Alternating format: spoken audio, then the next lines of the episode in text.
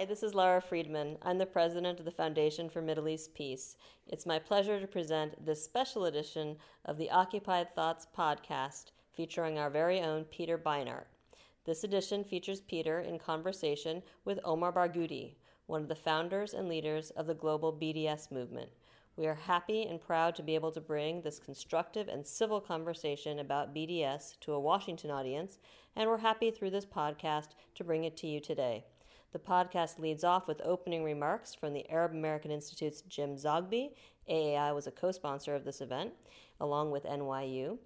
And then it goes directly into the conversation with Peter and Omar, followed by Q&A from the audience. Enjoy.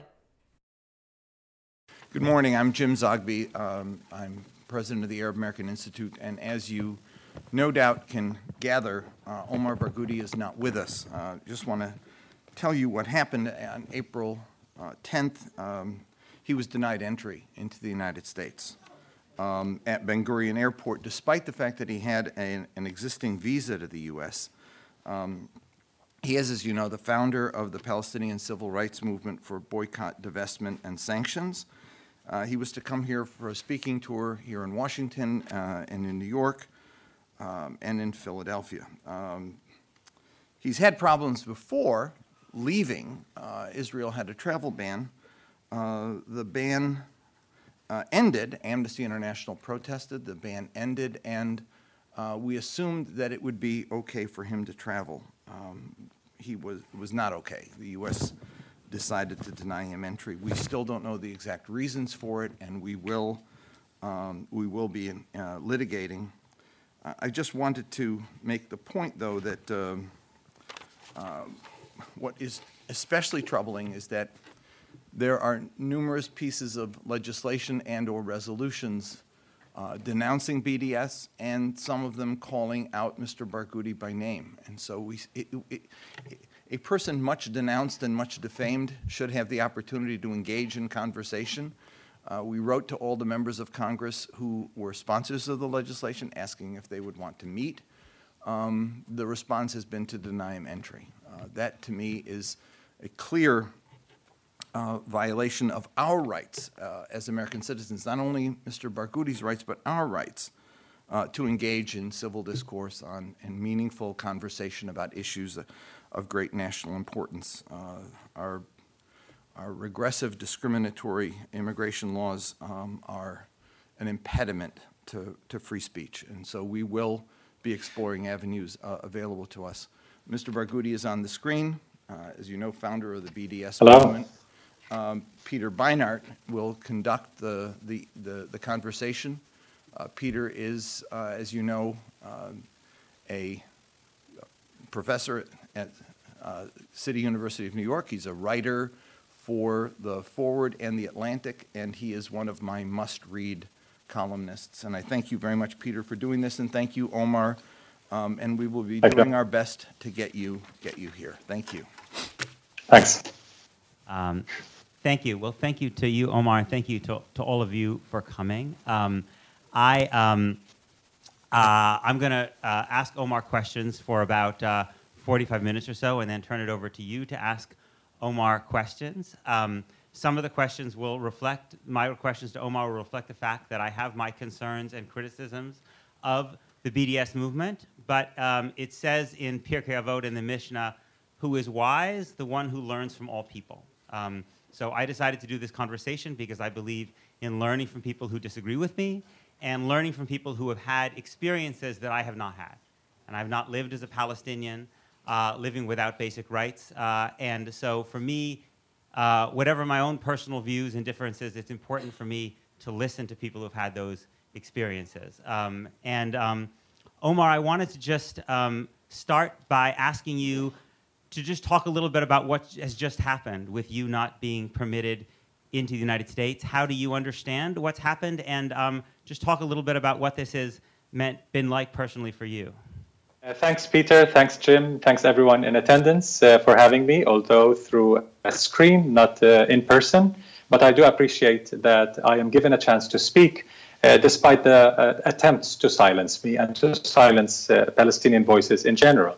Uh, I think what happened to me yesterday morning at Ben Gurion Airport is just part of an ongoing uh, repression by Israel directly or by proxy by the United States on behalf of Israel uh, to silence human rights defenders in the BDS movement, uh, be it Palestinian, Israeli, or international human rights defenders who are active in the BDS movement.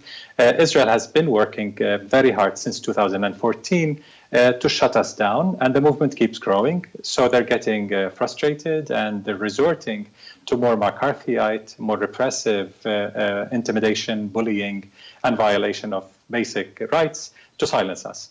Uh, so the, by uh, having the U.S. immigration ban me from entering the U.S., uh, this is really a blatant attempt uh, to silence uh, my voice, and it's taking the opposition to BDS in this right-wing xenophobic U.S. administration to a higher level, which is dangerous not just for Palestinians. I think it's dangerous for all people who care about civil rights. Um, thank you. Um, um,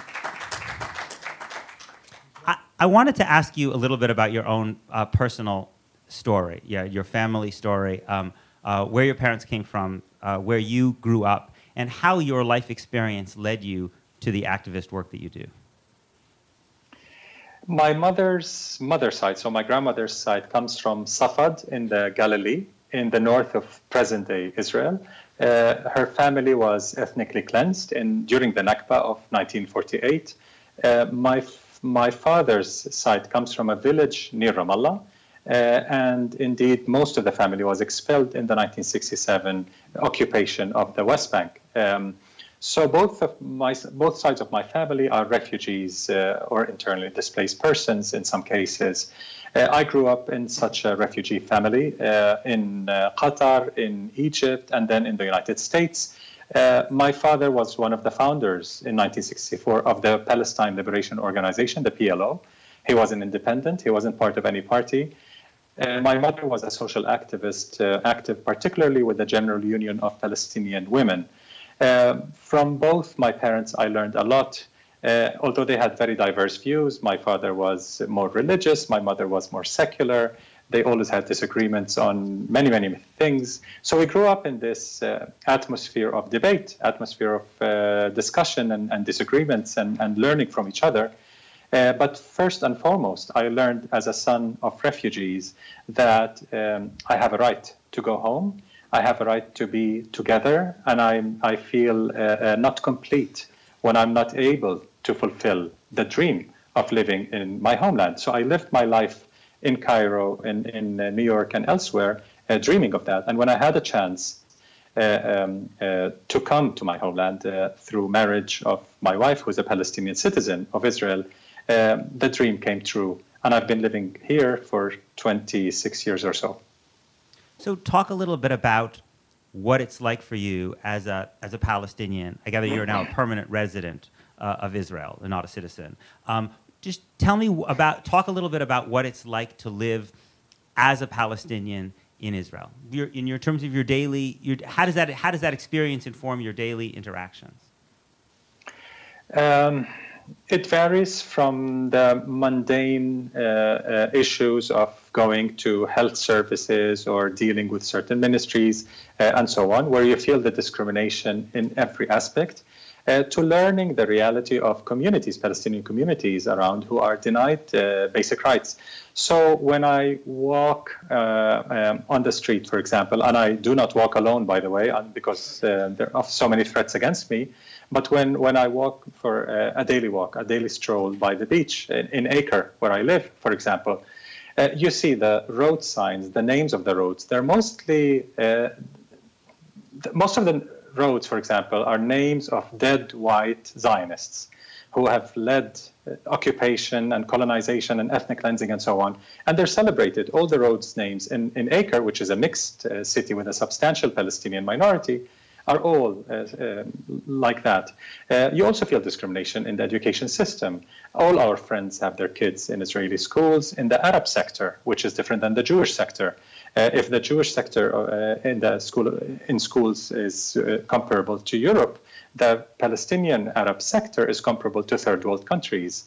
uh, um, far lower budgets, discrimination in every aspect. So discrimination is very real uh, to us in every uh, aspect of life, not just the theoretical aspect that 93% of the land controlled by Israel is available only for Jewish development and, and Palestinian citizens of the state cannot claim to, to live there, to own it, to rent it, and so on. It's also the day to day reality, uh, you feel it, not to mention how we are treated in ministries, we're treated by the authorities in every aspect. So I want to ask a little bit about the, the roots of the creation of the, of the boycott, divestment, sanction movement. Um, I'm interested in talking about what were the debates inside Palestinian civil society leading up to that. What was the relationship between the experience of the second intifada between 2000 and 2004, and then the creation of the, of the boycott, divestment, sanctions movement afterwards. Why did it emerge at this, at this particular moment in the history of Israel and Palestine? Uh, I think the boycott, divestment, sanctions, or BDS movement um, um, is is rooted in a very long heritage of Palestinian uh, popular nonviolent resistance. Uh, so we did not start dealing with boycotts in 2005. As many would know, since 1920s, Palestinians have used boycotts against the British mandate and the onslaught of Zionist settler colonialism. Uh, then boycotts were, were uh, popular forms of, uh, of nonviolent resistance as far back as the 1920s. Um, with the first Intifada, boycotts uh, became much more prevalent, much more um, uh, spread throughout uh, the West Bank and Gaza in the 1967 occupied territory. Uh, but what changed in 2005 is the ICJ, the International Court of Justice ruling against Israel's apartheid wall in 2004 that it's illegal. A year after that ruling, the world community under US hegemony was unable or unwilling to hold Israel to account and to make it stop the construction of this illegal wall, not to mention the colonies, the settlements, and, and so on. So most Palestinians realized that there is nothing to be hoped for from the United Nations under US hegemony. We, they will not deliver justice to us. And we'd rather, we, we, we must take our nonviolent popular resistance to the global scene. So we started thinking of a globalized Palestinian nonviolent resistance. It's not enough to resist internally the wall and the colonies and the ethnic cleansing and the discrimination and, the home demolition and the siege and so on and the denial of refugee rights. It's important to take it to the international scene. The most important principle there since BDS is very much inspired by the South African anti apartheid movement and the US civil rights movement, a very important principle in the movement uh, uh, uh, stems from something uh, uh, Reverend Martin Luther King Jr. once said. He said, Boycott at a very basic level is withdrawing support from an evil system. When you think about that, Palestinians are asking the international community, institutions, churches, universities to stop their complicity in enabling Israel to violate our human rights. It's not much to ask. It's not charitable. It's a basic, profound moral obligation. You talked about uh, BDS as a nonviolent movement. Um, you also mentioned the civil rights movement and South Africa. Uh, um, in South Africa, as, as, you know, the ANC actually also supported uh, acts of violence the civil right in the civil rights movement, Martin Luther King famously morally opposed acts of violence. Um, what is your own personal view about acts of violence against Israeli Jews, whether those be stabbings or suicide bombings or other things that um, that uh, that that actually can take human life? Uh, I think uh, we in the BDS movement subscribe to what the Brazilian educator Paulo Freire uh, described when he said that with the beginning of oppression, violence has started. When uh, people are oppressed, when they're denied their rights, when they're ethnically cleansed, that is the beginning of violence. That's the root cause of violence. Anything beyond that by the oppressed community against the oppressor is a form of reaction, a resistance to that uh, initial violence. Regardless, uh, as a nonviolent human rights movement, we're interested in ending all violence. And to end all violence, uh, we must end the root cause of violence that is occupation, settler colonialism, and apartheid. Uh, BDS is strictly a nonviolent uh, uh, human rights movement. It is anchored in the Universal Declaration of Human Rights, and therefore it rejects all forms of racism, including uh, Islamophobia, anti black racism, sexism, anti LGBT, and certainly anti Semitism, anti Jewish bigotry that is categorically opposed in, in our movement. But even though we recognize, all people under oppression recognize that the United Nations, since 1982, very explicitly uh, gave the right to people under foreign occupation to resist by all means, including armed resistance, the UN at the same time said that this armed resistance has to target combatants only. So we think it is illegal and it is immoral to target non combatants. Uh, uh, adhering to international law, we have to adhere to all aspects of international law, not just be cherry picking the parts that we prefer. So, when you say non combatants, that means you believe in the legitimacy of violence against Israeli soldiers, but not violence against Israeli civilians? Does that also include Israeli settlers? No, I, I didn't say what I believe in. I said what the UN believes in. Sorry, but I'm asking uh, you. Uh, we stick to international law and what the UN uh, supports. So we do not take any specific position. The BDS movement has not taken any explicit position on the issue of violence, except that to end all violence, we must address the root cause of violence, which is occupation and apartheid, and denial of refugee rights, of course. But if you, if you oppose, if I, and tell me if I'm getting you wrong, if you oppose violence against Israeli civilians, then would you not oppose uh, rockets launched by Hamas or Islamic Jihad or, or another group into, into Israel? Uh, it's, we oppose all violence against non-combatants, regardless uh, who it's coming from, the initial oppressor or the reacting oppressed. Okay. Um, I wanted to ask about the, the, this moment for the BDS movement. Um, uh, I, I, think um, if one were to ask uh, um, Benjamin Netanyahu, uh, Benjamin Netanyahu would say, Israel's being isolated. We have the best foreign relations that we can remember. We have great relation. We have good relationship with the ethnic nationalist government in in uh, in India and and the new government in Brazil and the Gulf states are practically hugging us uh, as allies against Iran and countries all in Africa and Eastern Europe are coming to us for our technology. So he would he might say, Isolation, it's quite to the contrary. We're becoming less isolated. Thus, the BDS movement is failing. So, how would you respond? Well, that could take an hour, but I'll try to be very. we have time. that, that, uh, I'll, I'll, try to be as brief as possible. Uh, notice the common thread between all the regimes and states you've mentioned the far right. Israel has become the poster boy for the far right under Trump's leadership. Uh, the far right, xenophobic right, even fascist right, from Bolsonaro in Brazil to Orban in Hungary and many, many in between. All the fascist parties in Europe uh, uh, uh, look up to Israel as a model. And in fact, they come to Tel Aviv as their Mecca to learn from Israel uh, methods of uh, securitization, militarization, oppression, denial of Arab and Muslim rights, and, and so on. Uh, and that's uh, no Israeli should be comfortable with this fact. In fact, many Israelis are extremely worried about their far right government being in bed with the anti Semites of the world. It's like the anti Semitic club of the world coming to Tel Aviv and being uh, uh hugged by this uh, far right government. In fact, when the far right leaders of Eastern Europe came to uh, Israel recently, there was an uproar by some liberal Zionists, and a member of the Likud in parliament, a member of the Knesset, uh, responded to the attacks that those are anti Semitic leaders. How could Israel receive them? She said, Yes, they may be anti Semitic, but they like us, they like Israel. So it's okay. So, so now the new formula is that it's okay to be anti Semitic, anti Jewish, as long as you support Israel's rights. And being in bed with despotic Arab regimes uh, is not exactly something I would be proud of. Uh, yes, Israel has established uh, good and warming relations with all the despots uh, in the Arab region, from the Saudi monarch to the United Arab Emirates to Bahrain to others. Uh, uh, hardly something to be proud of. At the same time, a J Street poll in 2014, that's five years ago, we've come a long way since. In 2014, a J Street poll showed that 46% of young Jewish American unorthodox men support a full boycott of Israel to end its occupation. So Israel is winning the far right around the world. Absolutely. It's selling more weapons to the far right regimes and the dictatorships uh, uh, across the world. Absolutely.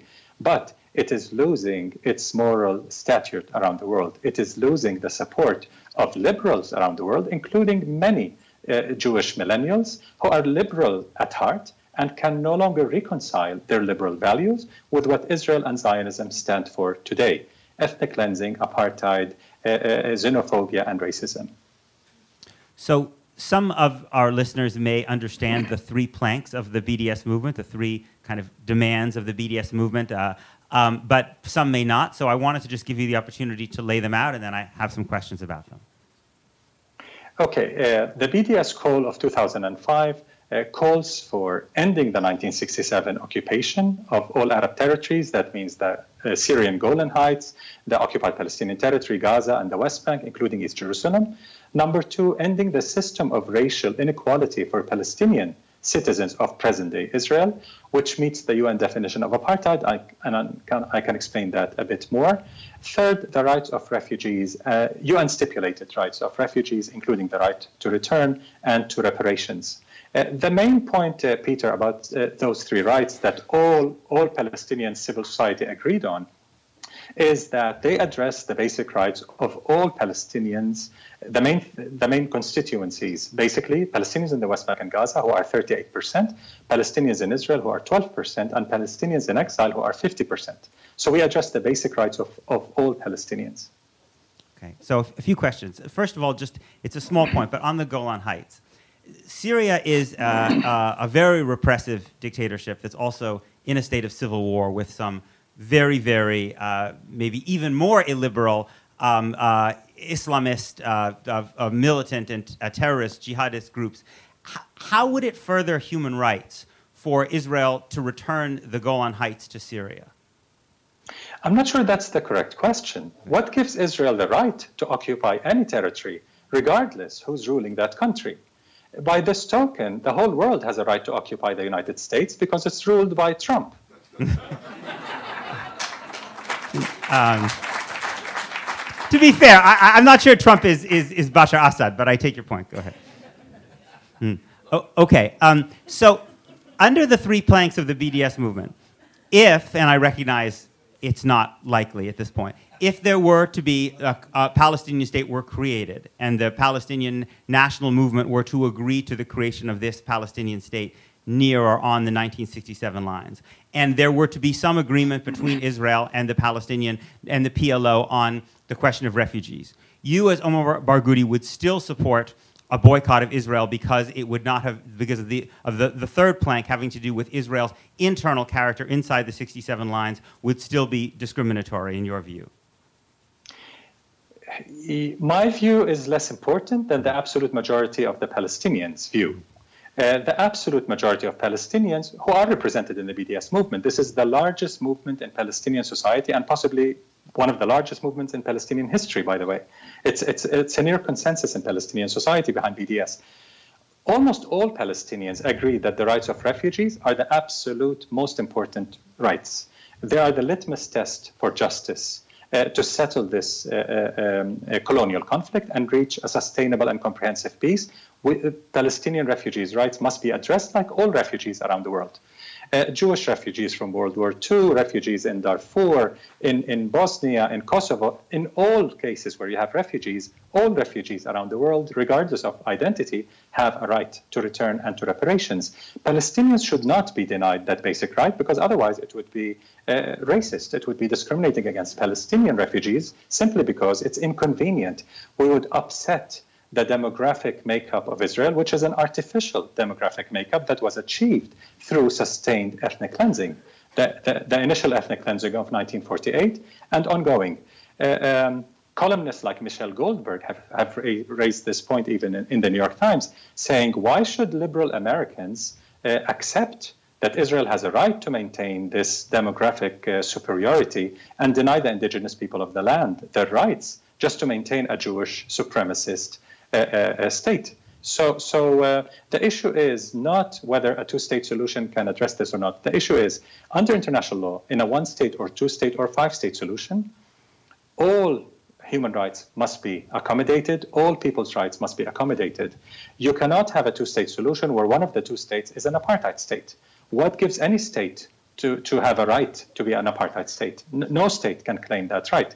Uh, uh, no state can deny refugees their uh, UN stipulated right to return. In a one state solution or two state solution, neither state can deny refugees their rights. And Human Rights Watch reminded uh, Clinton, Ehud Barak, and Yasser Arafat as they were uh, negotiating uh, in Camp David that this right of return is unextinguishable and it's a personal decision as well as a collective decision by the refugees. So, am I right in, in, in understanding then that, that I mean, in, in the real world, political settlements, settlements often fall short of, often far short of full justice. But even if there were to be a political settlement that ended, that resulted in a Palestinian state, uh, the boycott, divestment, sanctions movement would continue. It will continue until the end of occupation, uh, recognition and respect for Palestinian refugees' rights, and the end of apartheid. So I wanted to ask a little bit about the definition of, of, of apartheid. Um, uh, I, I know that, that um, the way the boycott, divestment, sanction movement m- uses the term apartheid is not specifically to refer to, ref, to, re, to, to, refer to the situation in South Africa, um, but to refer to a more global principle. Um, and I think the Rome, uh, the International Court, in the Rome Statute, referred to it as um, institutionalized regime of systematic oppression and domination by one racial group over any other, and presumably even if the subordinated group has the right to vote, as Palestinian citizens of Israel do. So, by that standard, is the United States not also an apartheid state? The United States was an apartheid state in the Jim Crow era when blacks were denied equal rights simply because they're black, based on their identity. If the US today adopted laws, and some may argue even today, uh, against the Native Americans, the, the First Nations of the United States, some might say that they are suffering from remnants of uh, US apartheid. Uh, but that's a legal argument that many international experts are, are debating. Regardless, if the United States today were to adopt laws like Israel has, uh, more than 65 laws Israel has, that discriminate against a certain part of the citizenry based on their identity, like saying uh, this is a white Christian nation, uh, uh, as Richard Spencer would have it. And if you're Jewish, Muslim, Hindu, whatever, well, tough luck. It's not your nation. It's the state of the white Christians. Those who are not white and Christian can find another home, or you can live here as second class citizens, but sorry, this is what it is. That's exactly what Israel says to the Palestinians, to the indigenous Palestinians. Uh, this is the state of the Jewish nation and uh, no one else can have equal rights.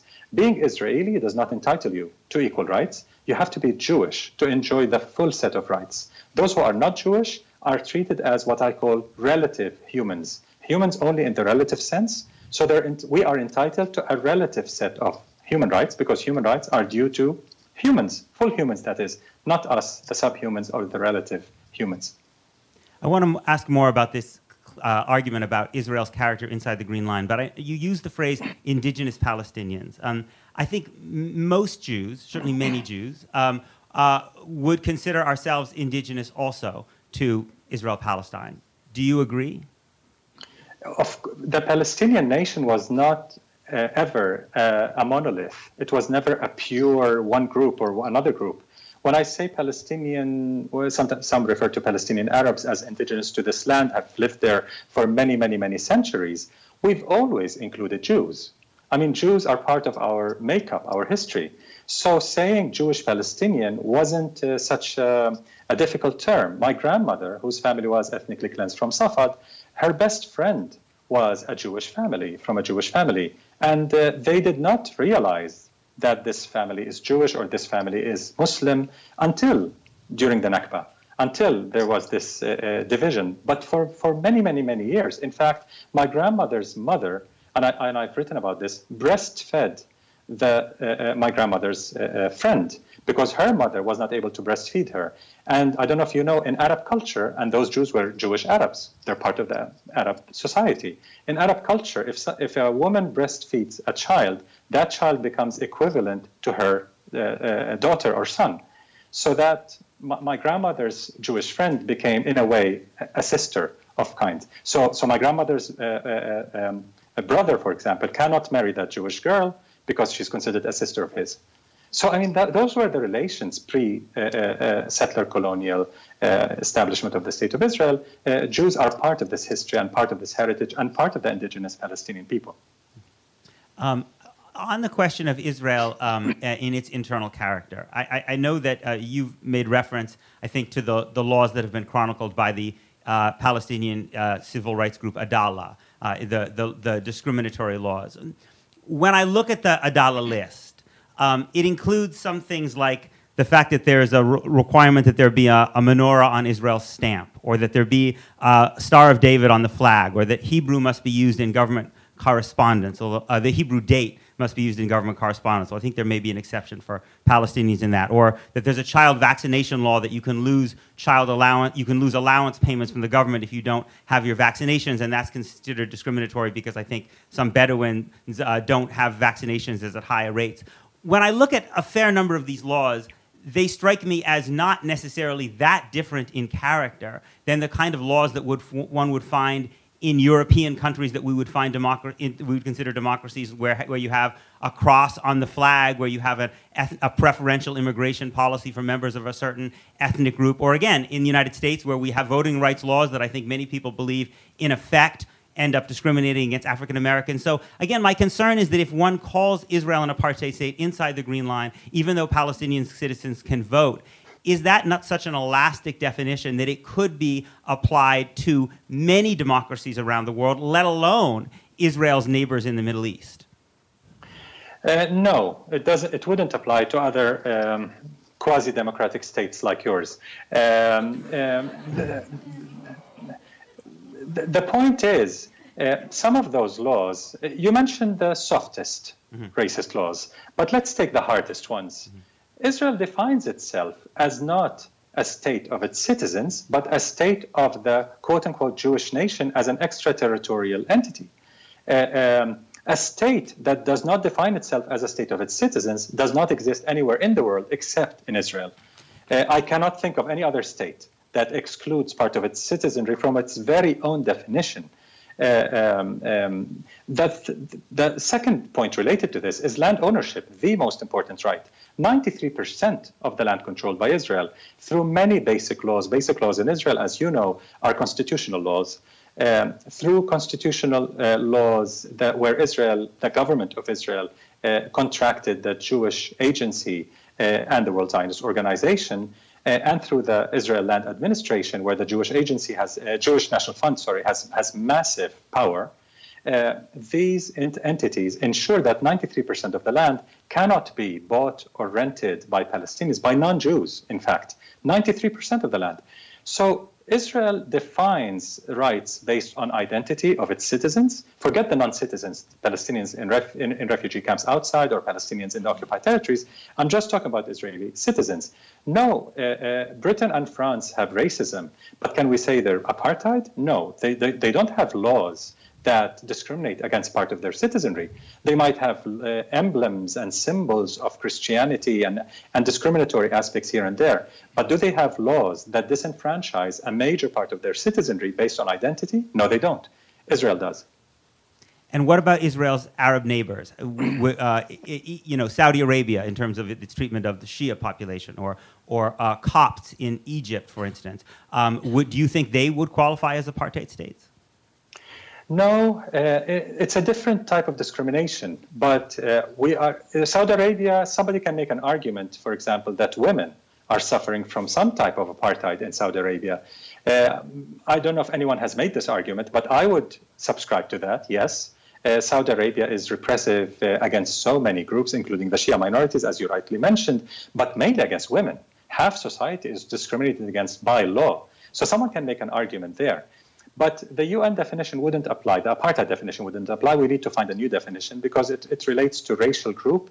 And the way the UN defines racial applies to Jewish Israelis as a nation and Palestinian Arabs as a nation. It doesn't apply to women in Saudi Arabia. They're not a nation. But I mean, it, it, it's very, very equivalent to apartheid, what women in Saudi Arabia are suffering from. And I'm not saying that because Palestinians are resisting Israel's apartheid, that means that there are no other nasty regimes around the world. There's so many nasty regimes around the world, but the one that's oppressing us is Israel, and that's why we're resisting it. So, given, for instance, that China is holding maybe maybe a million uh, Uyghurs uh, in concentration camps of a site because they're not Han Chinese, you wouldn't lead a boycott of China. But if some people were to support a boy, to raise a boycott of China on the grounds that that reflects a kind of apartheid, you would be sympathetic to it. Yes, as a human rights defender, I have to be morally consistent. If an authoritative voice of an oppressed community calls for boycott, uh, uh, as recourse against an oppressive regime, I would personally support it. So if Yemenis were to call uh, for a boycott against the Saudi regime, I would wholeheartedly support that. Uh, uh, if women in Saudi Arabia were to call that, if any minority group being oppressed, uh, occupied, ethnically cleansed, and suffering from uh, denial of basic rights were to call for a boycott, an authoritative voice of that oppressed group. It can't be just a couple of individuals or a couple of ivory tower academics. It has to be an authoritative voice. I would certainly uh, support that because I, I, I, truly believe, as, as Angela, Angela Davis says, uh, justice is indivisible. Um, uh, one of the questions that's been raised about the BDS movement is why the, B, the BDS movement why the BDS movement does not take a position on the ultimate political settlement uh, uh, uh, in, in, in Israel and Palestine. And I wanted you to explain why that was. Sure. There's a matter of principle. As a human rights movement, it's beyond our mandate we're focused on ending the three main aspects of Israel's oppression in order to have a possibility of self determination and a, a, just and peaceful solution, comprehensive, sustainable, just, and peaceful solution. There's no way to achieve such a solution without addressing an end to the occupation, end to apartheid, and the basic rights of Palestinian refugees under UN laws. Um, now, that's the main reason. The second reason is, is much more how should I put it, much, much simpler, actually. The Palestinian BDS coalition, which is the largest coalition in Palestinian society by far, it includes all the trade unions, women's unions, farmers' unions, academics, you know, just about every main entity in Palestinian society, cannot agree on anything beyond the three rights.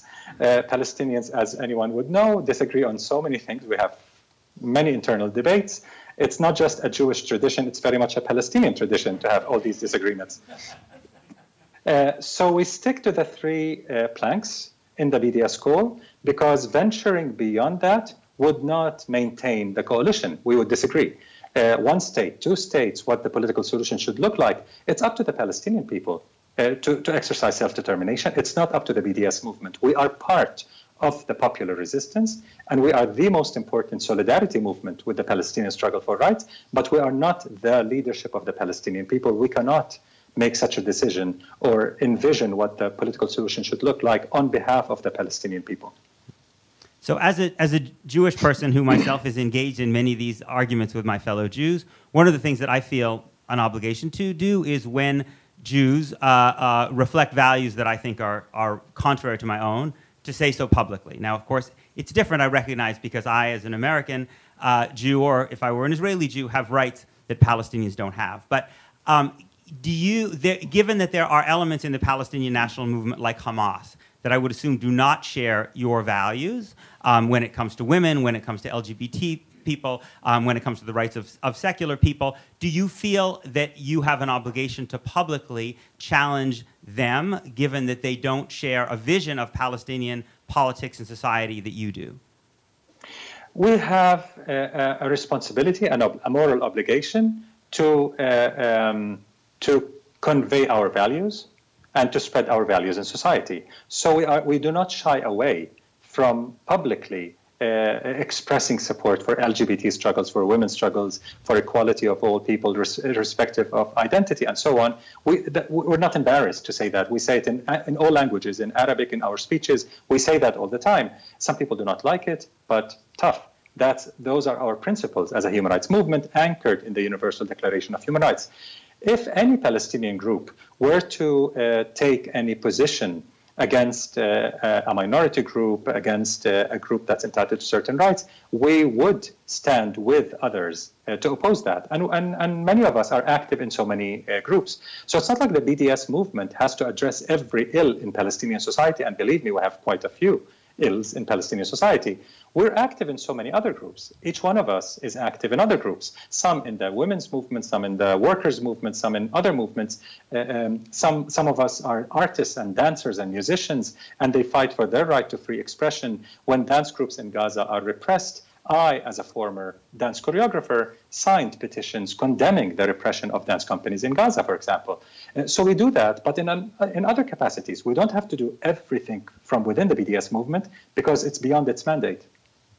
So the in 2003, the Palestinian Authority wrote a constitution. Um, the constitution says in Article 4 Islam is the official religion in Palestine. The principles of Islamic Sharia shall be a main source of legislation, even though freedom of religion will be respected, and Arabic shall be the official language. Is, is thi- this, to me, suggests a vision of a Palestinian state which, uh, has, which in some ways is illiberal, privileges Muslims and uh, Arabs over non Muslims and Arabs. Does it, is this discriminatory in your view? Uh, I think it can be argued that it, it discriminates. Um, and I personally would prefer something along the lines of the South African constitution, which I think is superior to many other constitutions uh, around the world, where people are treated as equals regardless of identity. That's what I personally believe in. Uh, in the BDS movement, we have not taken up this issue.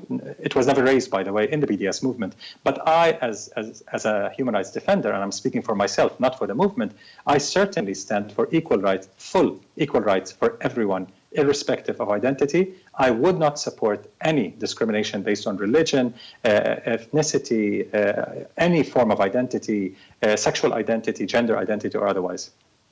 I, I, came across a quote of yours from. Um, 2009, and you were talking about the vision of one state that you support. Um, because I understand, as the B, although the BDS movement does not take a position, my understanding is that you yourself personally are in favor of one of one equal state. Um, and this was the quote. Um, you said, I am, this is in an interview with ele- in Electronic Intifada. Um, I am completely and categorically against binationalism because it assumes that there are two nations with equal moral claims to the land, and therefore we have to accommodate both national rights. So I read that as suggesting that although you believe that uh, Jews uh, have individual rights, you believe that Palestinians, but not Jews, have national rights. Is that correct? Okay, let me explain this. This might take longer than we can afford, but I can start to explain it at least. Uh, it, it, relates to the right to self determination of peoples under international law. In history, this right evolved, especially with the United Nations, but at no point in South Africa, in, in Algeria under French settler colonialism, or any other situation, in no situation in history has any colonial community claimed the right to self determination in a colonized territory. Uh, Self determination is meant uh, uh, specifically to allow uh, a group under oppression, a minority in a state, or uh, a group that's occupied by a foreign power, or a group living in an indigenous community under settler colonial rule, to, to fight for its rights. The self determination aspect is the main, the pillar of all other social, political, cultural rights. That's one point, the, the, the, theoretical point. Now, more to the concrete question Jewish Israelis do not recognize themselves as a nation. Nobody in Israel recognizes Jewish Israelis as a nation. In fact, the Supreme Court of Israel has struck down several attempts by liberal Zionists to have their identity as Israeli, their civic identity, uh, in the registry rather than as Jews uh, because they were uh, um, secular atheists and, and believed that they are Israeli. They wanted their civic identity. The Supreme Court rejected that. Knesset certainly rejects that. So Israel does not accept Israeli nationality at all. There is no Israeli nationality in Israel. It's the only country on earth that does not recognize its own nationality. It recognizes 130 nationalities, but Israel is not one of them. Because Israel defines itself as not an Israeli nation, it's a state of all Jews, of, of the Jewish uh, uh, nation. So, but assuming, so there is no Jewish Israeli nation to speak of because Israelis don't recognize themselves as a nation. But assuming Jewish Israelis were to wake up tomorrow and say, we constitute a nation with a common history, a common language, a common culture, and so on, and we want to claim a right to self determination. It never happened in history that a colonial community, and that's what it is, can claim self determination in colonized territory. So, what do you do then in a, in a one-state solution, which is, as you rightly said, it's beyond BDS. BDS does not take a position one-state, two-state. I personally support an egalitarian, uh, democratic state for everyone with equal rights. Um, how do you deal with that? Well, as whites were integrated into the nations of Cuba and, and, and other countries where they became part of the indigenized population, if you will, then they exercised self determination as part of the people, not as a separate supremacist group. Whites in South Africa, having lived there for more than three centuries, never claimed a right to self determination as whites. Afrikaners never made that claim.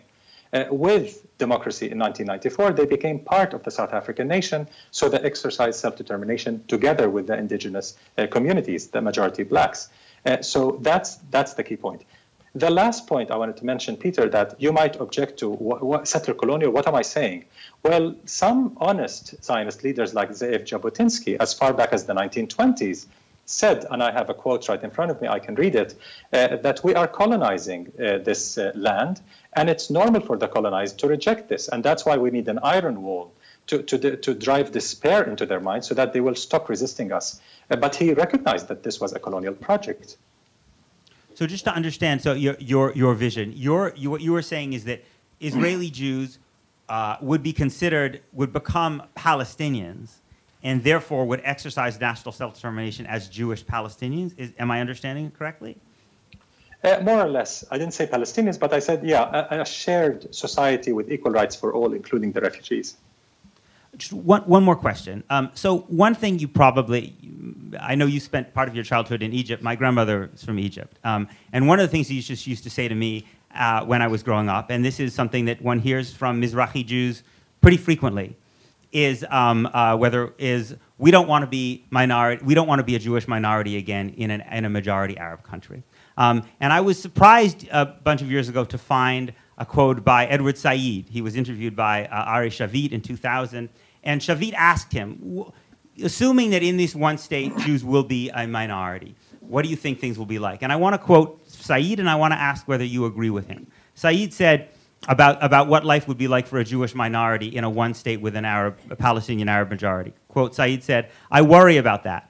The history of minorities in the Middle East has not been as bad as in Europe, but I wonder what would happen. It worries me a great deal. The question of what is going to be the fate of the Jews is very difficult for me. I don't really know. It worries me. Does it worry you? No, it doesn't. Uh, I think um, if you go back to Andalusia, the golden age of, um, of Jewish uh, uh, integration into an Arab society, the golden age of Jewish culture and philosophy and, and, uh, and, and, literature and, and, and so on and so forth, uh, it was, uh, by, the, by, the, by the standard of, of those times, uh, it was uh, a much more uh, homogeneous society, much more egalitarian society than the rest of Europe, where there were pogroms against Jews and, and systematic racial discrimination against Jews, not to mention massacres against Jews. In the Arab East, we did not face that same um, very violent anti-Semitism that existed in the West. Uh, so Jewish communities in several Arab countries have thrived in, in many different ways. Uh, yes, there was discrimination. In, in several countries, there was discrimination. But as I said, it did not reach anywhere close to what was happening elsewhere. Now, even if one did not feel that I want to be a minority, a Jewish minority in a majority uh, uh, state, um, ruled by Arabs or ruled by Trump, uh, uh I, am not sure. But regardless, I mean, is the Jewish minority in the United States uh, feeling pre-Trump, feeling that as a minority it cannot coexist with this white uh, non-Jewish majority and, and blacks and Latinos, Latinas and indigenous and so on, Asians and so on. Uh, it's a matter of how you build the society, how democratic it is, how egalitarian it is, and how bound it is to the rule of law if you have laws that discriminate, if you have policies that discriminate, and most importantly, if you have a culture, regardless of laws, if you have a culture of racism and discrimination, every minority would have a right to feel uncomfortable like your grandmother. But if we start envisioning a society with equal rights and, and an egalitarian culture that truly respects and celebrates difference and diversity, then people who are different should not be worried. Okay, so we're going to go to the audience now. Um, uh, do we have someone? Do we have a microphone? Or I, uh, okay, we have microphones on the on the right and left. So great. So why don't I just start on the the left side? Why don't you just go over to someone who's close by to you, um, uh, and we'll kind of toggle back and forth. And um, please make sure it's a question, sure. so other people have a chance. And um, uh, and ask Omar your question.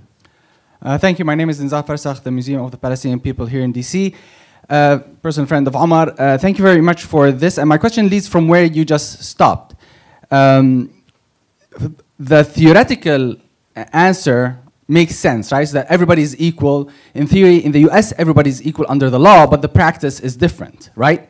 So as you said, there's the issue of the culture being egalitarian and respect for all the cultures. So, from your perspective, what has worked with you? How have you com- how what can you share with us an example of you being able to convince a Jewish Israeli of that future in which they themselves, the Jewish Israeli, felt they would be able to express themselves and be free to wear the kippah, to uh, uh, respect the Sabbath, for example, and trust that the majority, uh, non Jews in that country, uh, would guarantee that, right? It's not just the laws, and I think that's the main challenge.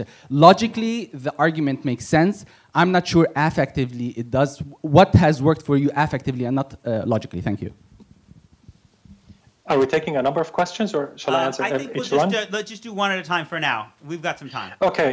Okay, this might divert the discussion from BDS because, as I said, my position on one state, two states is unrelated to the BDS uh, movement.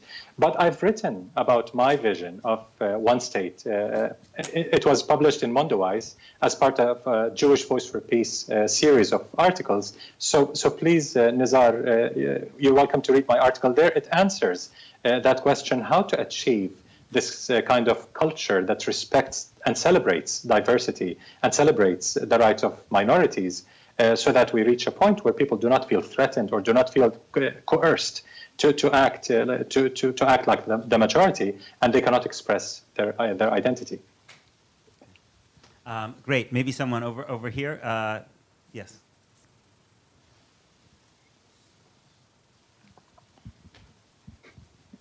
Thank you. I have two questions. Um, the first is on the indigeneity uh, argument that Peter raised earlier. You spoke about how Jews who have ancestors have lived in Palestine for hundreds of years are Palestinian, but you didn't speak about Jews who currently live in America, but I mean, 200 years ago their ancestors may have lived in Europe, and 1,000 years ago their ancestors may have lived in Babylon, and 2,000 years ago their ancestors may have lived in Palestine, and since Passover approaches 5,000 years ago, their ancestors may have lived in Egypt. Um, to where are those people in, in, indigenous? Um, the second question is. Um, about um, Initiative 922 in Israel, which is trying to kind of collapse the gap uh, between Palestinian citizens of Israel. I can't hear well. Uh, the, uh, did you hear the first question? Uh, not very clearly. No, uh, there was a problem with the sound. It was a bit loud, so I couldn't hear most of the words. Sorry. Uh, okay. Well, let me let me let me um, let me try to rephrase it, and then you can tell me if I've gotten it wrong. I think the first question was, what about Jews who were not living in Palestine 100 years ago, but Jews who may have roots in Eastern Europe, but before then uh, in Babylonia, and then before then, again, as Jewish tradition says, uh, in, in uh, what we consider, what we call the, the land of Israel. Are, are those Jews indigenous? Is that, is that fair? Okay. Why don't you try with a second? And Omar, if you're not hearing, just you know, shake, uh, let me know, and I'll, I'll, uh, I'll rephrase that. Go ahead. S- slower. The second question is about Initiative 922 in Israel, which is attempting to collapse the gap between uh, Jewish Israelis and Palestinian citizens in Israel. Do you think this initiative is worthwhile and Israel trying to do the right thing? Or do you think this is window dressing and uh, Israel trying to prove that it's supposedly liberal while in fact just ignoring the occupation? Did you get that, Omar? yes. Okay, yes. great. So two questions, please. Okay, uh, I'll start with the second. I haven't heard of that initiative, honestly, but it sounds like window dressing. Sorry. Um, as far as uh, indigeneity is concerned, who doesn't have roots in Palestine? I mean, maybe some in China don't. I, I, I even doubt that. I think most civilizations have occupied Palestine, what's now historic Palestine. Uh, who doesn't have roots? I mean, uh, the Romans, the French, the Brit, everyone has roots in Palestine. Many had kingdoms for far longer periods than the Jewish kingdom in, in tradition. So, who has a right? Uh, uh, we're talking about the indigenous people who live there, uh, who have the roots now, not based on some book that claims that, with all respect to, to holy books from all traditions. But we're talking about people who live there, who must have rights now, who must have equal rights now. There's international law to govern that. We cannot go back and every group, uh, from the Persians to the Romans and everyone in between, claiming indigeneity in Palestine, because they would have a much more compelling case, believe me, uh, based on how long they ruled the land that we call Palestine. Uh, so we cannot go uh, to that uh, level. And regardless, no one can exclude people living in the land from their rights just because of a claim that 2,000, 5,000, 3,000, 10,000 years ago, my community claims to have lived there. So what? You have no right to kick people out uh, uh, just because there's a claim that thousands of years ago you lived there. And just to give you an example of, and it relates to the issue of refugees that Peter asked me about earlier, while many Zionists reject the Palestinian claim to have a right under international law to refugees to return, uh, the World Sephardic uh, Federation won the right to have uh, Jews uh, from around the world who have ancestry in, in, in Spain or Portugal to go back after more than 500 years of being expelled 500 years, and still the right is maintained for Jewish Sephardic communities to return to Spain and Portugal, but the Palestinians who were expelled in 48, 71 years ago, have no right. What double standard? Okay, the next question. Um, uh, ma'am, right here in the front. Yes. Uh, wait, wait, wait, wait for the microphone. Uh, right here in the front. If you just bring down the microphone.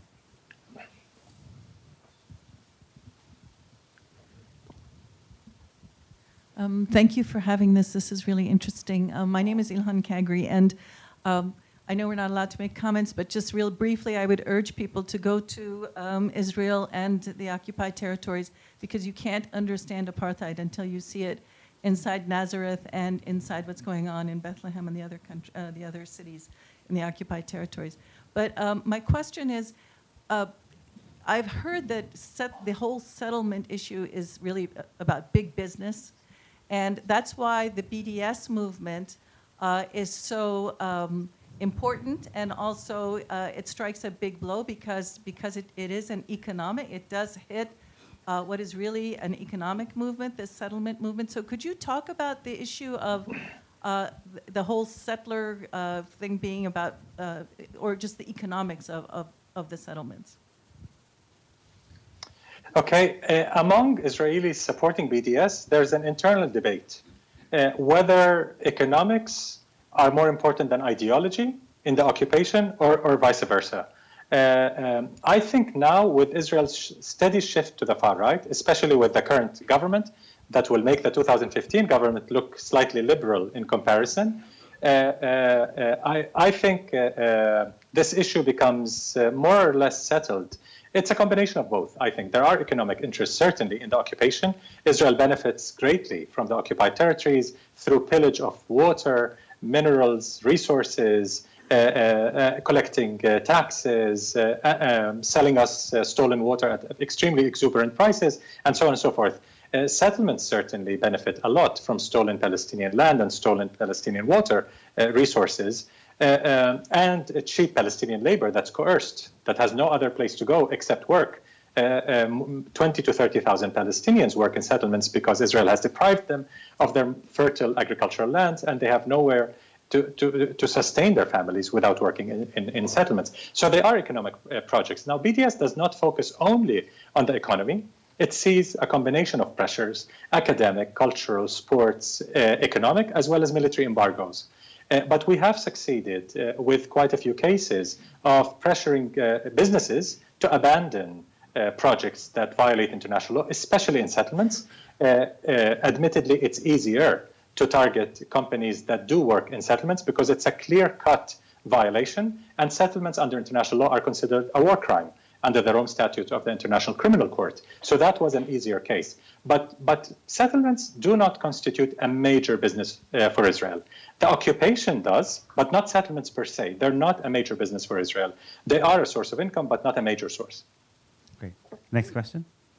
Um, uh, sir? Yeah, just wait for the microphone. Uh, thank you, uh, Mr. Beinart. Thank you, Mr. Barghouti. Um, I'm a member of J Street U at Columbia. Um, and I heard you, Mr. Barghouti, when you came and spoke at Columbia. I was very impressed. Um, I'm not a supporter of the movement, but I respect your advocacy for Palestinian rights. Um, and I wholeheartedly support your free speech rights and your constitutionally protected right Thank to you. boycott. Um, my question for you, and you addressed this to li- a little today, but I'd like to hear it more directly, is how you square the fact that traditionally some of Palestine's strongest supporters slash Israel's biggest detractors have been major human rights violators themselves. Nasser, Gaddafi, Assad, even Maduro in So- Venezuela. sorry, o- uh, Omar, can you hear? I I missed some words after how do you, and I missed something. Oh, Okay, so, so, so come back and, and, and speak slowly. Sorry. Uh, my question for you, Mr. Barghouti, is how you square the fact that traditionally some of Palestine's strongest supporters and Israel's biggest detractors have been major human rights violators themselves. Nasser, Gaddafi, Assad, Maduro, the hardline theoc- theocracy in Iran. Um, now, to be fair, as you mentioned, many of the Israeli government's allies today are no friends to human rights themselves Putin, Modi, Orban, Bolsonaro, and of course Donald Trump. But it still remains the case that much of the pro Palestine and anti Israel activism around the world comes from religious organizations and regimes that have little respect for basic human rights. Um, for this reason, many pro Israel leaders charge you and some of your fellow BDS supporters with hypocrisy.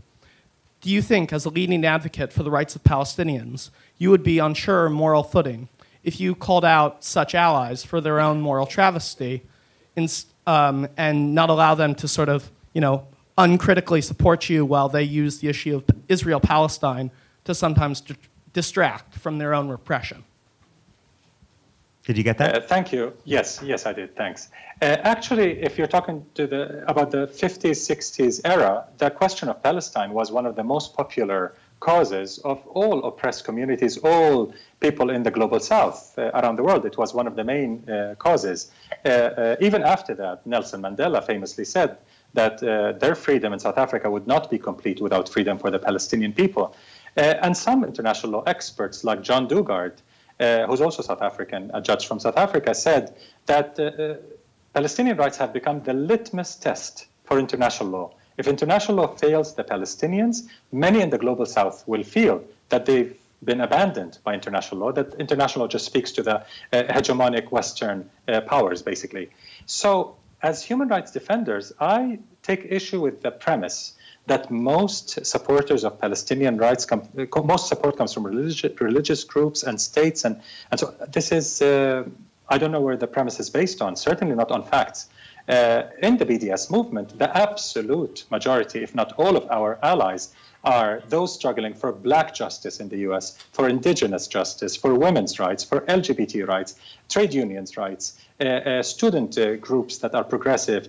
At NYU, for example, now we're hosted by NYU. Uh, not too long ago, 50 student groups uh, at NYU succeeded in getting the student government to endorse a divestment, a very strong divestment resolution. 50 student groups. Those who did not support were, you know, some crazy uh, right wingers and Christian Zionists and, and uh, far right uh, groups, basically. Almost every progressive group was with the BDS group supporting that resolution. Increasingly, we see that uh, uh, many, many connections are being created, especially with the black movement and the indigenous movement in the United States, and we're proud of that. So, no, our allies are all progressive, are all involved in justice struggles, and we truly see our cause as connected because without being united, there's no way we can defeat the ultra right that is rising and the fascism that's rising ar- around the world, from, from Tel Aviv to Washington and from Brasilia uh, to Delhi.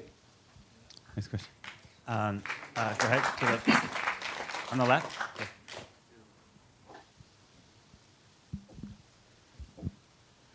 Hi, uh, this is Sami Tayyib. Um, I'm, I have a question. It's a two-pronged question, but it relates to the same thing. So, um, what should the BDS movement response be um, uh, in relation to the increased normalization of it with Israel by the Gulf states, by the Arab Gulf, and as well as what should the BDS response be in response to uh, uh, uh, proposed legislation here in the United States, anti-BDS legislation here in the United States in some states, such as Texas and New York, etc. Thank you. Uh, thanks. Yes, just to explain to the audience, because the term normalization is not readily understandable uh, in English. Uh, in English, normalization sounds good. After states and a state of war, they normalize relations.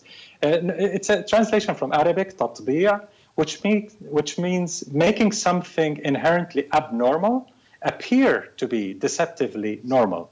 So a relationship between a master and a slave is inherently abnormal. There shouldn't be uh, there should be no slavery. So if a master is dancing with a slave, it's never love, it's rape. That's just to put things in, in, in uh, perspective. So Israel is trying to normalize relations with despotic authoritarian Arab regimes, uh, as I mentioned, uh, uh, Saudi Arabia, Emirates, Bahrain, and, and, others and others, and it's it's uh, making some headway uh, there. But does it win the, the popular support of the peoples of those countries? Yes, they're despotic, but it doesn't mean that the rulers speak for the people. Uh, in fact, in most of those countries, according to statistics from 2018, even, the absolute majorities in those countries, including Saudi Arabia, still consider the question of Palestine as the leading question for them, still consider Israel, uh, regime, Israel's regime of oppression as a clear enemy of, uh, of Arab states. So, um, yes, Israel can make peace and normalize relations with despotic regimes, but not with the people. Uh, until there's an end to oppression, until uh, rights of refugees are recognized, occupation is ended, and apartheid is ended, there's no way to have normal, not normalized, normal relations of everyone in this region. Uh, as far as the second question, the anti BDS uh, legislation in Congress. Now, uh, most people in Congress are well educated, but uh, it, it just shocks me to read this, those anti BDS legislation the, the number of lies and, and fabrications, and uh, it's just horrific. Is there no fact checking in the United States, for God's sake? I mean, can anyone just do a basic fact check checking? Uh, uh, uh it's just amazing. And the second point, regardless of the fabrications, how can the United States, with its proud heritage of respecting boycotts as a matter of freedom of speech, protected by the US Constitution, accept this McCarthyism, what the American Civil Liberties Union rightly called McCarthyism. We're living through McCarthyism 2.0, an evolved version of the earlier McCarthyism, where loyalty to Israel's far right regime is the litmus test. Uh, and when states pass anti BDS legislation, they're not betraying Palestinian rights only, they're betraying the US Constitution, they're betraying your civil rights, and no one is safe. If they get away with this, if they get away with suppressing free speech on Palestine, who knows who's next? LGBT supporters, blacks, Latinos, who knows who's next? Great. Um, I want to go over here uh, uh, first, and then we'll go back. Um, I, I, often hear um, uh, uh BDS accused of not really um, being uh, in favor of a potential two-state solution as well as a one-state solution because the argument is made that since you believe in the right of return, an unlimited right of return, that that will inevitably mean the destruction of the Jewish state. Would you, my question is, would you, in theory, be in favor of a negotiated solution with a, a limited right of return that was capped at some amount so that there was st- still a Jewish majority, but that that remaining Jewish, quote unquote, Jewish state would be a state of all its citizens and not uh, preferential treatment for Jews? Hmm. Let me try to unpack that. Um, the, the, movement does not take a position on two states versus one state. We think the three rights must be accommodated regardless of the solution. So even in a two-state solution, each state has to comply with its obligations under international law, which means that both states have to recognize the rights of Palestinian refugees to return. And this is a this is a fact. This is under international law. It's not debatable that no state has a right to deny refugee rights simply because of a certain claim, uh, divine or otherwise, to to enjoy a certain supremacy.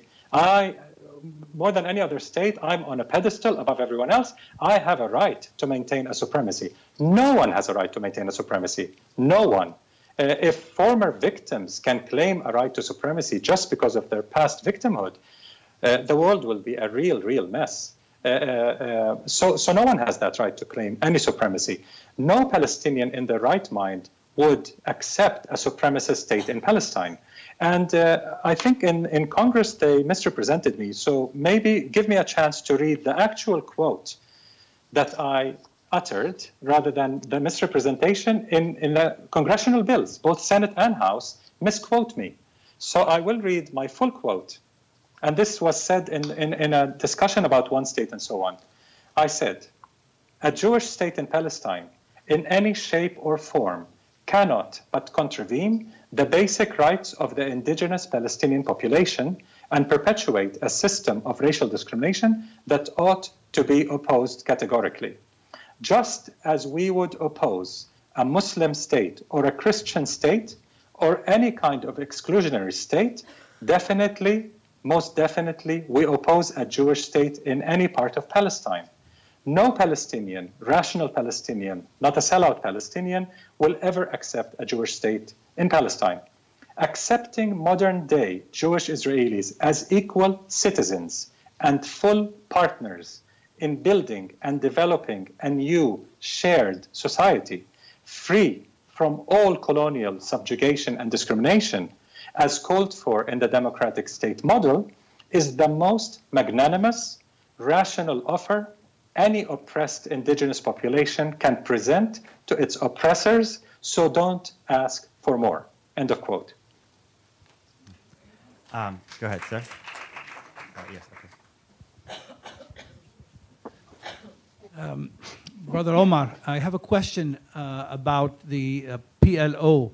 Um, the PLO uh, is right now uh, uh, probably more of an obstacle to the achievement of BDS's goals, three goals.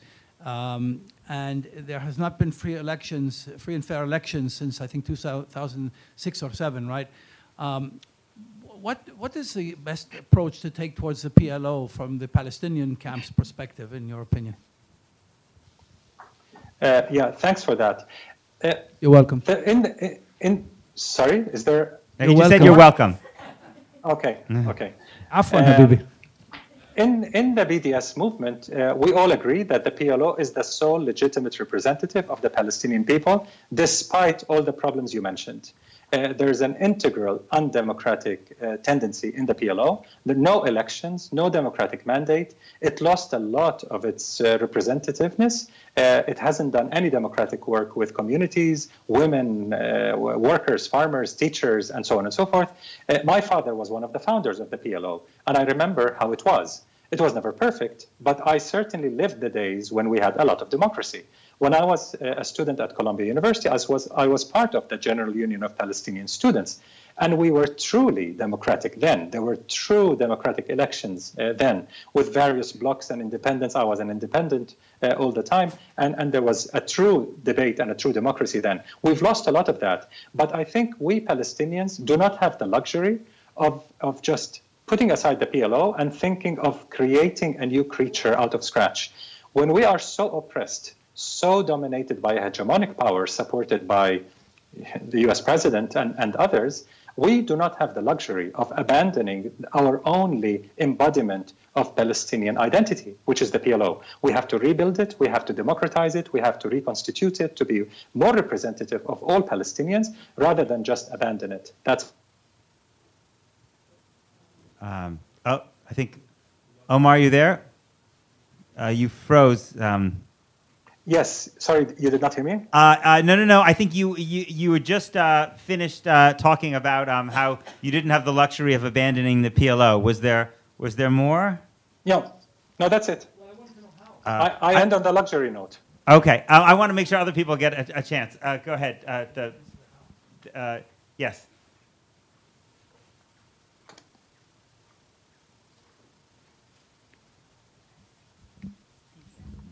I was really struck by your comment about the woman in the Knesset who said, um, as long as they love Israel, even if they're anti Semitic, we, we like them. It seems that the difficulty in our country for the BDS movement is that the BDS movement is saying we're opposed to the Israeli treatment of the Palestinians. We are not anti Semitic. We don't like the way the state of Israel is working. And yet, the BDS keeps getting complaints of being anti-Semitic. So I, I find that, you know, how can it be so clear from an Israeli Knesset? How how can that be used for the BDS movement here? I guess is is my major question. And is it is it also confounded by the fact that, as you're saying, Israel defines itself as a Jewish state, so therefore anything that might be opposed to the actions of Israel can then be turned to be opposed to Jewishness? Yes, uh, thanks for this. In fact, uh, thanks to the work of um Jewish Voice for Peace and more than 40 Jewish organizations across uh, the world, uh, this uh, conflation between Israel and Jews uh, is put to rest. Uh, many progressive Jewish groups are fighting this notion, including some liberal Zionist groups in the United States. Some senators, some, some uh, representatives in Congress have fought this when Netanyahu famously came and addressed uh, Congress and speaking on behalf of the Jewish nation, many Jewish Americans objected uh, to that. Uh, I would say Jewish millennials largely object uh, to this. Now, other than being historically wrong, Jews were never a monolithic group. Uh, no one can claim that all Jews are one and the same, and one can speak for them. I personally assert that such a claim is itself anti Semitic anyone who puts all Jews in one box and say all Jews believe this or support that, or one group is representative of all Jews, is, is making an anti Semitic statement because it's reducing Jews to something that's not human. If you're human, you have diversity. Only, only Jews can, do not have diversity. That can't be. That's an anti Semitic uh, statement. So even when Israel makes that statement, that it represents, represents all Jews, speaks for all Jews, it is making an anti Semitic statement. And in fact, it is feeding real anti Jewish bigotry.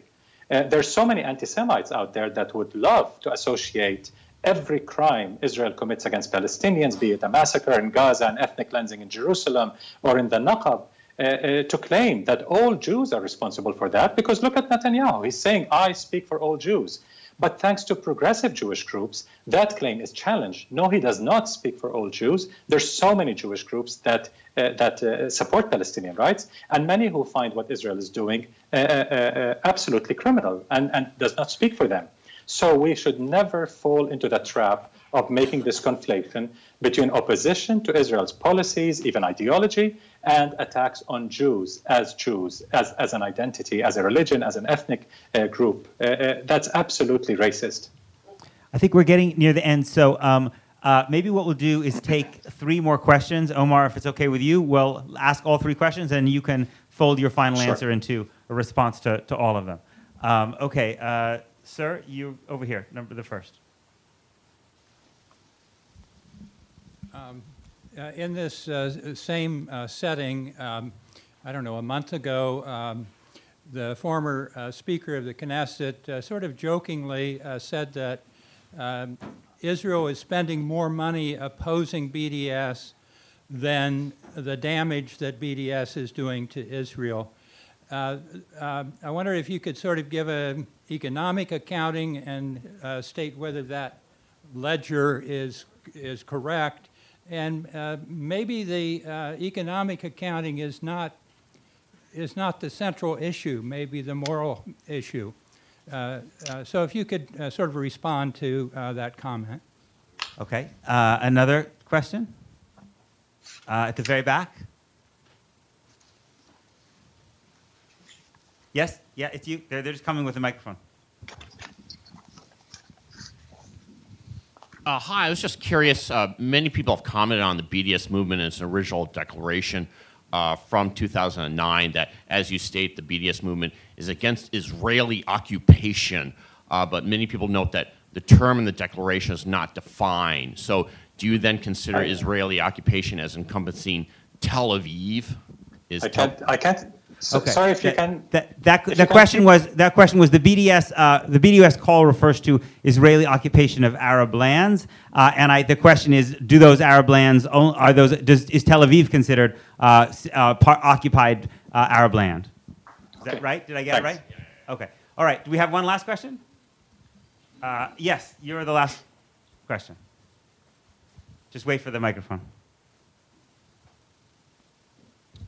Hi, yeah, my name is Calvin, uh, and I organize here in DC. I wanted to know what type of ways uh, the Black Liberation Movement has intersected with the Palestinian movement, and how more can we do that, or how more can uh, us, you know, black citizens That's here, in yeah. uni- Uh, oh, sorry. Um, okay. Um, why don't you uh, finish the question and then I'll try to do my best. Yeah, can help me uh, I just wanted to know what was the intersection between uh, the Black Liberation Movement here um, in America and what and how we intersect with the Palestinian movement, and what more can we do here? I know, for instance, here in D.C., there are some um, groups here working against the Israel police exchanges. We have the MPD here training, getting trained by Israel police. Um, so, what more can we do, and is that stuff stuff effective? Did you did you get that, Omar? Yes, yeah, I got okay. it. Thanks. Great. So we have these uh, we have these three different questions. One on whe- on the economic impact. The second on when Tel Aviv, whether Tel Aviv would be considered occupied Arab land by the BDS movement, and the third about how uh, black citizens in the United States can can work with um, with the Palestinian movement. Uh, Israel's regime of oppression does not give us the pleasure of knowing our, econ- our full economic impact. But there are some indicators. Maybe many do not know that Israel has a full government ministry dedicated to fighting BDS. It's the Ministry of Strategic Affairs.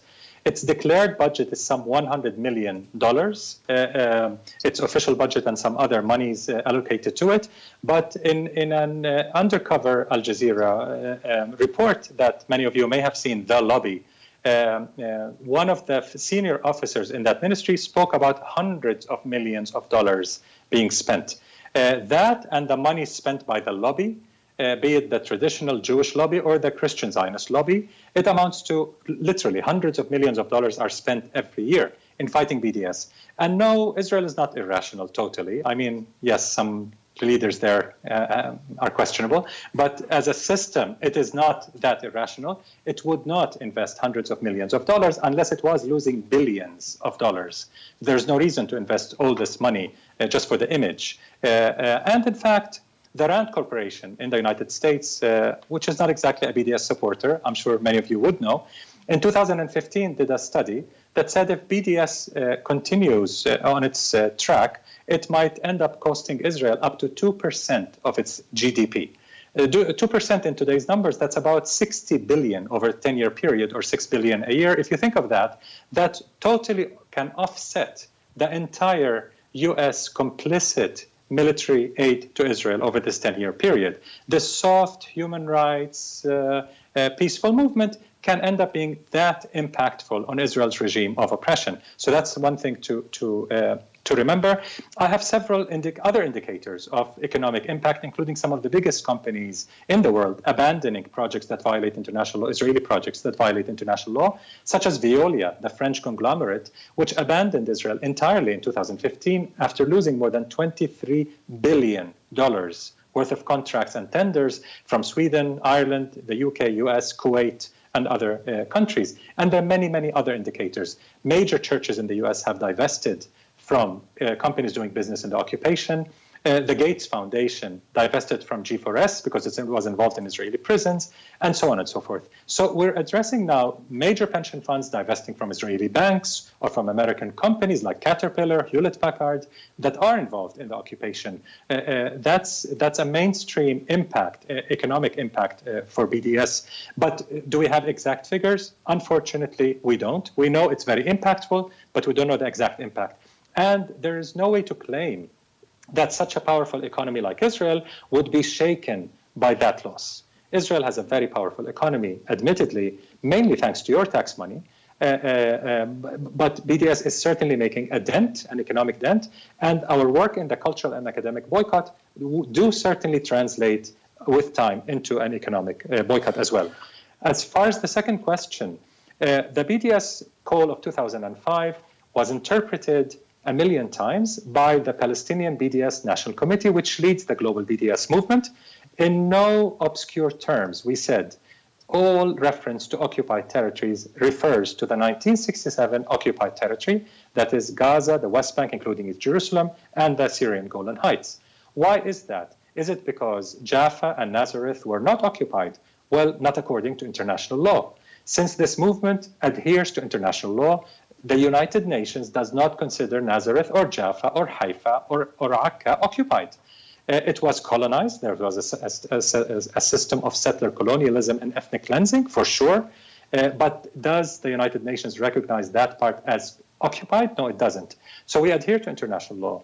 Uh, uh, but you have to see the three goals of BDS uh, in unison, together ending apartheid, respecting the right of refugees, and ending the occupation of the 1967 uh, territory.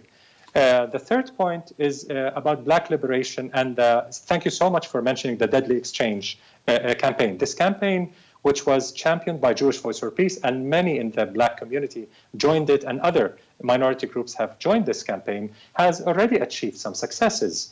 Uh, uh, in, in North Carolina and elsewhere, some city councils have decided to end police exchange with Israel after seeing the compelling argument by human rights activists that uh, there's enough racism in the uh, US police uh, uh, forces. You don't need to bring in Israel's factor with its militarization and ultra racism and, and, and horrific crimes committed by the Israeli police, that's not exactly a school where uh, US police forces should r- learn about how to control uh, crowds. We saw what this Israeli education led to in Baltimore, in Ferguson, and many other places where uh, US police have become militarized. They, they look like the army, they don't look like police uh, any longer. So black communities are seeing the commonalities of our struggles from as far back as Malcolm X to Angela Davis and Marc Lamont Hill and others today.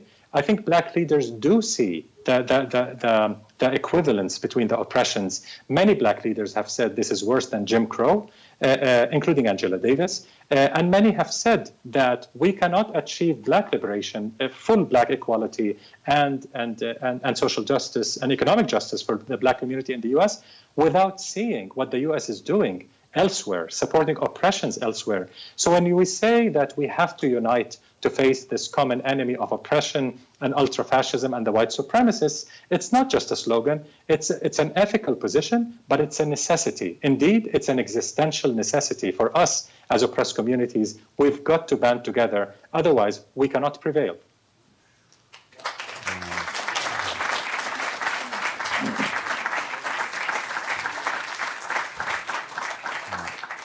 Omar, Omar, thank you. I hope uh, I'm going to turn it over to Jim Zogby to have the last word, but I hope that one day uh, uh, we will be able to have this conversation in person. Thank you. Thanks, Peter. Thank you. I want to thank all of you who've come and those of you who are watching this being streamed online. And Peter, I want to thank you especially for coming down from New York to uh, to conduct what was a very meaningful interview. Uh, I really appreciated the questions asked. And Omar, uh, you're, you're uh, um, I feel um, like as an American, we owe you an apology uh, for what we've done. This is not just a situation where Omar can't come and speak to an American audience that deserves to hear him, but his daughter's getting married in a few weeks, and he was coming to the wedding here in the States. Um, and if we do not push back, uh, he'll miss that wedding. So I thank you so much, Omar. Under these circumstances, I think I would not have been cool, calm, and collected. You, as always, uh, were. Um, I think any of us watching this know why people wouldn't want him here.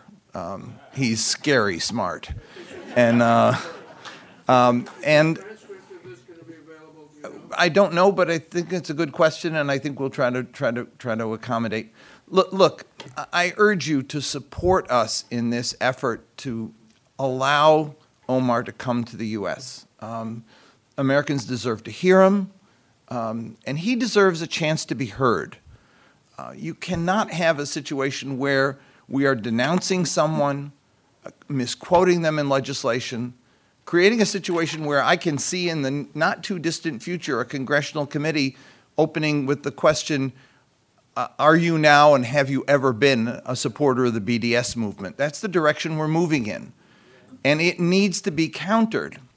And it can only be countered in reasoned discourse and conversation. This is what we tried to do today.